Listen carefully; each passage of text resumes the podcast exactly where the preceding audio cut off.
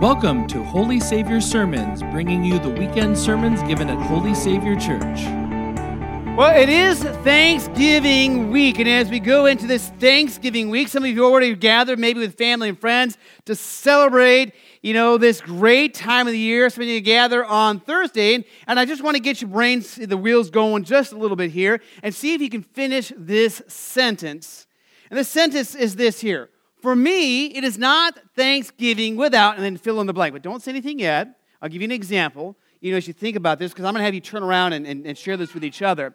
For me, it is not Thanksgiving without, well, let me give you some background information first. You know, a number of you know, I, I, feel like I've had too much coffee this morning. Just one cup, I promise.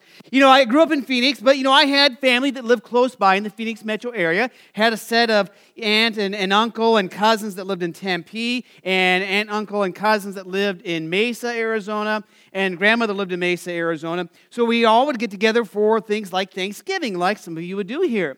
And we get together and we'd spend the entire day. Most often, we were going to Mesa to do it there. We'd have turkey and ham and all kinds of great stuff. But you know, one of the things that for me to have Thanksgiving, to really be Thanksgiving, I've got to have cranberry orange relish. I love cranberry orange relish. Really easy to make. Learned to make it from my mom. You know, a bag of cranberries, orange and throw some sugar in there, throw it all in the blender, and it's just got this great sweet tart flavor. Oh, it's just, oh, mm, good stuff. Especially, you know, when it's the next day, you know, Friday, and you have leftover turkey sandwich, some cream cheese, a little bit of that cranberry orange relish there, and a thick piece of bread. Oh, I'm hungry now. So as you think about that for just a moment, I you turn around to the folks next to you and just finish this statement. For me, it is not Thanksgiving without. Go ahead, turn around and, and, and talk to each other. So I'll give you an opportunity to kind of shout out if you want. You know, for me, it's not Thanksgiving without, what would you say? Family. What else? Sour cream raisin pie. Ooh, that sounds good. Pie, pie. Pumpkin pie. How many have pumpkin pie? Apple pie, pecan pie. Doesn't matter, it's pie. You know, I spent one of my the years I was away in college. I got to spend with a family that was from down south, and a bunch of kids. Was great. I, was, I felt like the, the, the, the, uncle that hadn't visited in a long time, and kids were all bouncing around, and we were playing games and reading books. And but I had some unique dishes on Thanksgiving. I had collard greens. Never had that before. That was really good. But I had better. They told me than pumpkin pie I had sweet potato pie. Uh, that was really good. What else, you know, makes Thanksgiving Thanksgiving? Turkey. Yeah, I was like, no one said turkey yet. Come on. Turkey, whether you smoke it, I like to smoke it, whether it's roasted or fried, turkey. Football, you know, gather together and watching the game, letting the food kind of just digest. You take a nap. What else makes Thanksgiving Thanksgiving? Black Friday is right. You're going to go shopping, you know, getting excited looking at the ads. You know, maybe someone else, rather than cranberry orange relish, you like that can of cranberry stuff. You go, you know, and it just kind of jelly stuff just sits there. Kind of wonder how do they make that kind of stuff. You know, or maybe it's the green bean casserole, or it's rolls, or cornbread, or it's stuffing and it's corn, and all the great stuff that just makes that great feast of Thanksgiving. But you know, as we think about all this, and you've been sharing with one another, I think there's one thing we missed. One very important thing that we missed that you can't have Thanksgiving without what? There, you got it. Thank you. You can't have Thanksgiving without thanks because it's in the word itself. Thanksgiving. We can't have Thanksgiving without giving thanks. But you know, as you think about that, you know, if, if we're honest, another question for you here. How often do you complain? every day. Some of you are laughing. I mean, I'm glad I'm not alone. I complain a lot, and I whine, and I moan, and I grumble about things, you know, small things, big things. More often, how do we, much do we complain about small things that are really, you know, not life shattering things, and we complain and we whine about them? You know, I often complain as I'm driving down the road you drive too slow. Get out. You know, I complain about those things, complain about the weather when it's too hot and when it's too cold. You know, we complain and we whine and we grumble about things. So sadly, you know, a lot of you, if you're honest, I mean, all of you are probably just like me. We just tend to complain. It seems to come natural for us to do. And we find often in Scripture there are those people who complain. God's people, He brought them out of slavery. And what do they do? They're whining and they're complaining and they're grumbling and they're moaning. But how often then, how often do you say thank you? How often do you say thank you to God? And, but how often do we say thank you to one another? I think a lot of times we take for granted, you know, what God has given to us, what God gives to us each and every day. Even as we, you know, pray in the Lord's Prayer, give us this day our daily bread as a way of saying, God, thank you. We can rumble through those words, but not really dwell on what it is we're thankful for. But even thanking one another.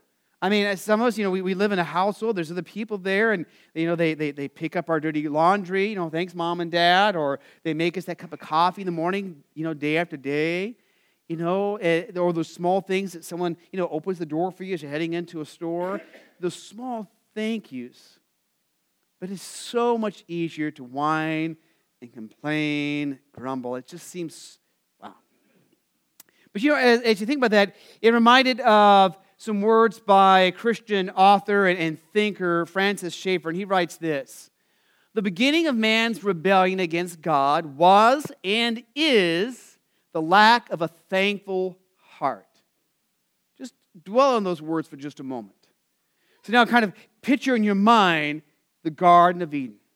God has created this beautiful place for humanity to live. He, he's created both man and, woman, saying, you know, they, there's this companionship, this, this partnership in life that they have together. And they have so much that God has offered them and so much that He's blessed them with, yet they are lured into believing that God is holding out, and so they eat, you know, the forbidden fruit. That lack of a thankful heart, of that gratitude, and sin enters all of creation. Well, this day, as we lead into Thanksgiving, we're going to talk through Psalm 100. So, in a few moments here, we're going to read that together again. I know Troy read it to us a little earlier, fairly short psalm, but a great psalm. And in this psalm are really a number of different Hebrew words for how we give thanks. The thank you is not just saying thank you, but it's an action word. It, it, it's a part of our entire being in giving thanks to God. So, together, let's read these words of Psalm 100. Shout happily to the Lord, all the earth. Serve the Lord cheerfully. Come into his presence with a joyful song. Realize that the Lord alone is God. He made us, and we are his. We are his people and the sheep in his care. Enter his gates with songs of thanksgiving Come into his courtyards with a song of praise. Give thanks to him, praise his name. The Lord is good, his mercy endures forever, his faithfulness endures throughout every generation. So, as, as we read through the psalm, there's really three things I think that stand out that, that we are called to do, really called to be as followers of God. Because God wants more than just fans. If God wanted fans, He'd build Himself like a stadium, and 80 or 90,000 people would show up on Saturdays to cheer on God, right? But, but God wants more than fans. He wants followers. He wants people that, that are going to allow them in faith to shape and mold their lives. So, God in this psalm is calling us really to three different actions and attitudes that's worship, serve, and thank. Worship, serve, thank. Say that with me worship, serve, thank. We are called to worship God, to serve God, and to thank God. Now, in the context of worship here, you know, this, this worship is a joyful worship. This is a worship with, with energy, a worship with, you know, filled with praise. That, that we come before God's presence singing. And this, this psalm, you know, we believe it was, it was a formal call to worship for the pilgrims. Not the pilgrims, you know, hat, you know, on Thanksgiving Day, turkey with little muskets. But the pilgrims that were making their way, the Israelite pilgrims, religious pilgrims, making their way to Jerusalem, to the temple. This call for joyful worship as you would enter God's presence. that, you, that you'd shout out. Now, behind this language, too, within the culture of that time, with this idea of how you would shout out when you were in the presence of the king or the king would come into your presence. That you, you would shout out. You would shout out and say, This is our king. And in him we are victorious. We are triumphed over our enemies. And so for us, you kind of get the idea here of this triumph, this victory. In fact, we see this a number of times in, in, Scripture. One of those times that we see this in Scripture is when there was the Philistines and the Israelites. You know, they battled a number of different times. And in 1 Samuel, you had the Philistines on one side of the valley and the Israelites on the other side of the valley. You know, war is threatening, and God's people asked the priest would go and grab the Ark of the Covenant. You know, the Ark of the Covenant, maybe a lot of us think Ark of the Covenant more like, you know, Raiders of the Lost Ark kind of thing. But the Ark of the Covenant was God's presence. And the people believed is that Ark was there with them, that God was with them. So they go to get the Ark of the Covenant, and as they bring in the camp, this is what we hear. And Let's read this together from 1 Samuel 4 5. When the Lord's Ark came into the camp, all Israel shouted so loudly that the earth rang with echoes. So now get in your mind what it's like, you know, when we as Lutherans, and a lot of us have German heritage, so these kind of German heritage Missouri Synod Lutherans tend to do what when we shout out? Because kind of just silence. Or if we do, we like, praise God. There's not a lot of energy. Now, this is, this is energy. This is more like imagine it's Saturday next week, you know, Huskers against Iowa, and there's a touchdown. And I learned early on when I moved to Nebraska that little kids are taught very early to throw their arms up in the air and say, touchdown! And, you know, that's the kind of excitement that we have. This is the kind of excitement that is going on. Imagine, you know, 80, 90,000 people in that stadium shouting out touchdown that it kind of echoes throughout the downtown area of Lincoln. And that's kind of what we have here. God's people, the Israelites, all gathered together, shouting out that this is our God, and in our God we are victorious. We are champions in our God. In fact, it rings throughout the entire valley. you know, other translations say that the earth just shook with that shout. You know, the Philistines are like, what is going on over there? And they're a little bit worried. These people are really riled up. There's something making them think that, you know, there's even a God in their presence and they're scared about what they're going to face if they go against the Israelites. Another time we see something similar to this is this one day where there's this guy riding on a donkey and he comes into Jerusalem and these people start shouting out, Hosanna in the highest. You know, blessed is the one who comes in the name of the Lord. That would be Jesus, by the way. We call Palm Sunday talk here. And they shout out to the King in whom we are victorious, the King who is our champion. So as we sing, we shout, you know, for the remainder of our worship service, you got to do this with some energy. You got to do this, you know, forget the Huskers, you know, forget your favorite team. This is this is God, and we're going to sing, we're going to shout, we're going to praise our God because in our God we're victorious, especially in Jesus. You know, and, and we do this kind of shouting out as, as Lutherans usually once a year. Once a year, we'll get a little more energy in our voice. Uh, this is a little out of season, but I think you'll catch on really quick here. Christ is risen. So, you know, we do that with energy and excitement. And we shout out because in that phrase, we say, We are victorious in our Savior Jesus Christ. We are victorious over sin, over death, over the devil. Our King is a victorious King. Now, remember, we said there are three actions and attitudes that this psalm calls us to. We are to worship, we are to serve, and thanks. So we talk about serving God. You know, we, we talk about, you know, glad singing, this, this, this singing with its just our entire life and energy poured into it. The same is true for our serving, glad serving. That we serve one another with gladness. That God, again, wants more than just fans Woohoo, God! God wants us to follow him. And Jesus says, you know, follow me and I'll make you fishers of men. Jesus says, follow me. And, and that's an invitation of faith that the Holy Spirit will shape our attitudes and our actions. But again, if you're like me, there's a lot of moaning and groaning going on in life, right? Each and every day.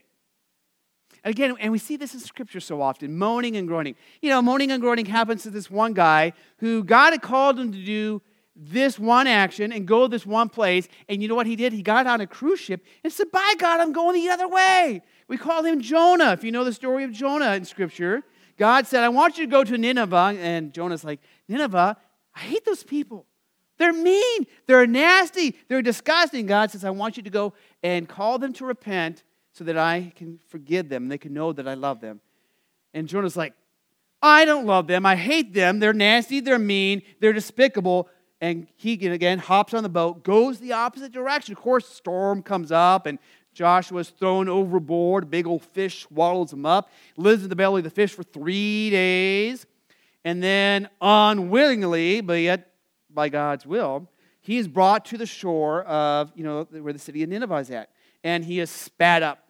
More literally, he is all of vomited up like he had too much turkey, you know, on the shore uh, I just kind of wonder what else was with him when he got spat up because it was the whole stomach, and that's too much to think about. But there he was brought up there, and um, he goes to Nineveh. And again, he goes to Nineveh, kind of like repent, repent, God wants to forgive you, repent, repent, God wants to forgive you. Climbs up on a hill, sits there, God provides a little shade for him because it's hot. He's like, waiting for God just to destroy them. God forgives them and then sends a little worm that destroys the plant that was giving him shade, and he whines and complains and he moans and he groans. And boy, how many times are we like Jonah? When God calls us to serve, not only serve him, but to serve our neighbor.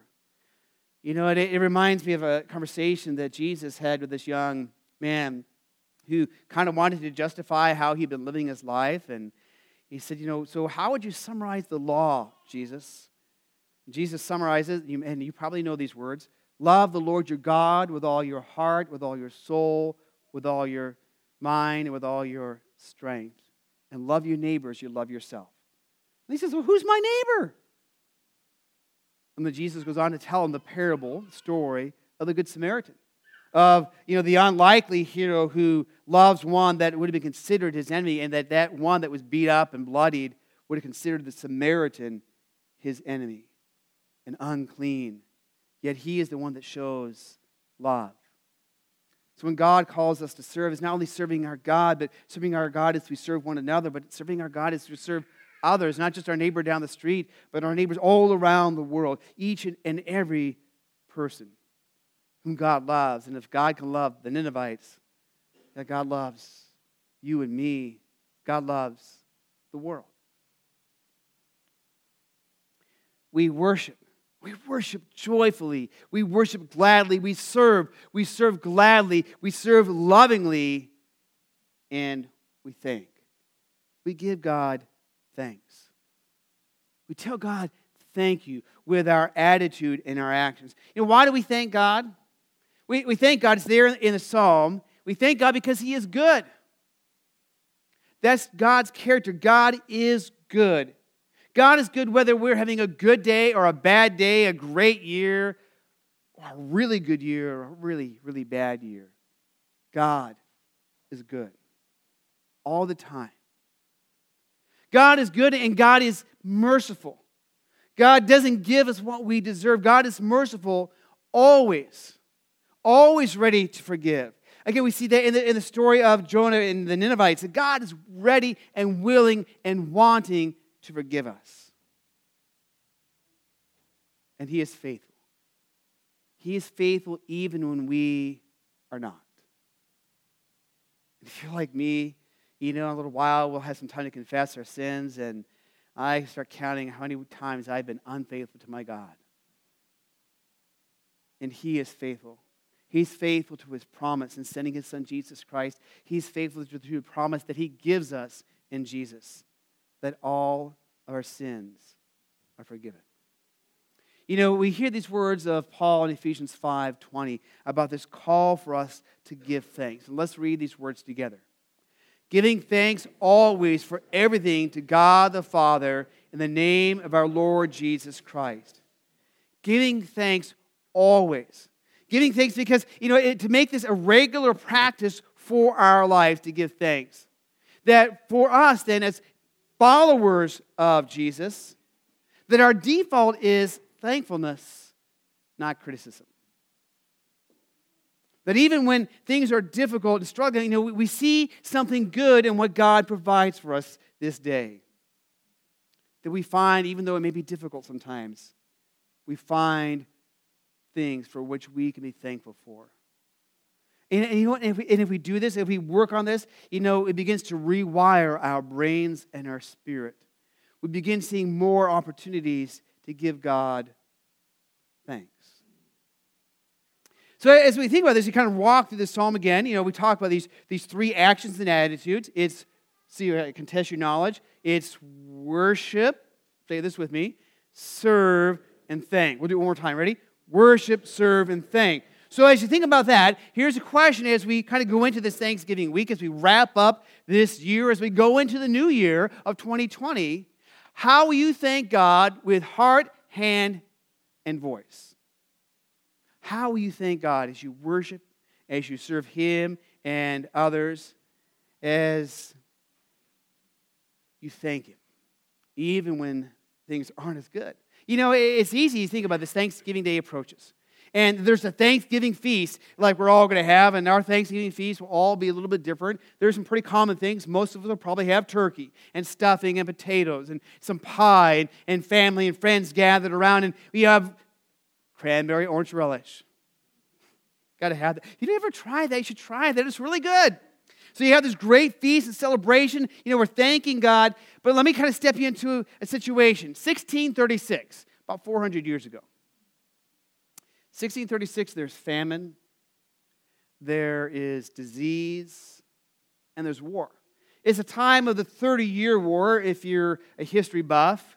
The Thirty Year War was a violent war in Europe between the Catholic Christians and the Protestant Christians. And it all kind of really centered in Germany. So during the darkness of this 30 year war, there was this German pastor, Martin Rinkart. And Pastor Martin, you know, lived in and ministered in this German town of Eilenburg.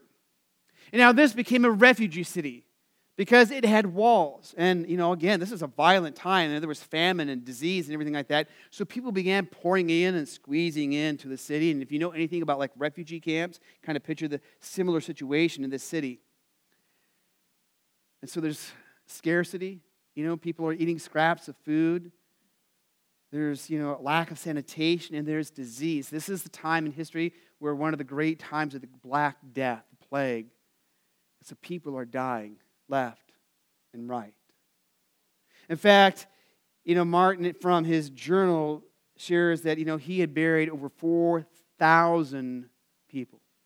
At one point, you know, he was burying about 40 to 50 people a day, even including those whom he loved his children, his wife who died from starvation and sickness. Yet in the midst of this, you know, he reflected on these words of 1 Thessalonians 5 17. And let's read these words together. Whatever happens, give thanks, because it is God's will in Christ Jesus that you do this. Whatever happens, whatever the circumstance, whatever the situation, give thanks.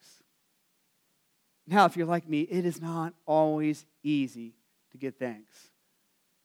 And there's way too many times where my complaints and my moaning and my groaning and whining far outweigh the times that I've given God thanks for what He has given me. Small things, little things, but also the greatest thing in His Son, Jesus Christ.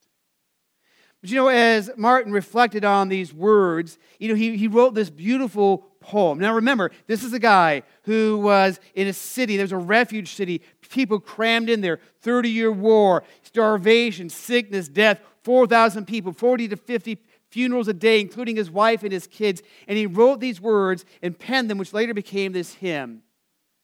Now thank we all our God, hearts and hands and voices.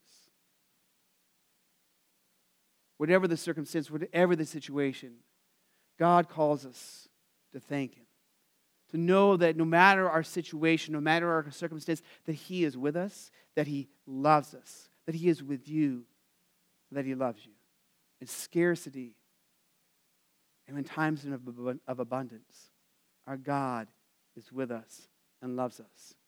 And we are called to follow Him, to sing and worship, joyfully, to serve Him gladly, and to give Him thanks. For more information about Holy Savior, including service times and location, please visit holysavior.org. Thanks for listening, and until next time, God bless.